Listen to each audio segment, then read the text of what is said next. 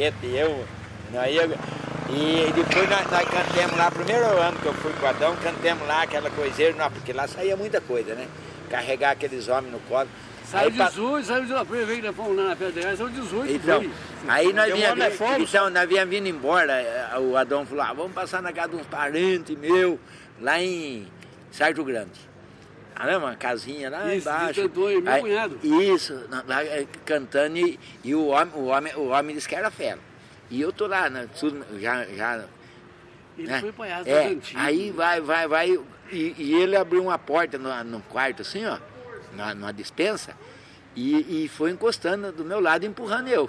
Esse, esse aqui encostou em mim, né? E eh, viu que o cara falou, ó, cuidado que que ele costuma jogar palhaço dentro, dentro da, da- do quarto e trancar e depois é duro você sair. Rapaz, eu- a hora que ele veio, eu lembrei assim, ele, ele passou. O Adão tinha avisado e eu fiquei prestando atenção. Você não sabia, você ia Não, acabar ia- caindo, é, né, cara? Aproveitando falando de história, e o dia que você teve que, que arriar um burrinho lá em casa lá? Pode contar pra dar essa daí? Conta, porque agora deu uma vontade para nós bater papo. Já Então. o compromisso já tá feito, né? Não, mas eu tô gravando.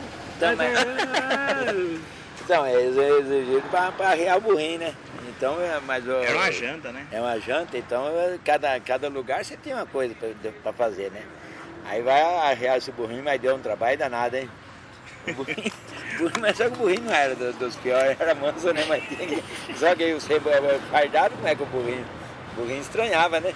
Mas foi uma, uma loucura, isso é uma coisa que a gente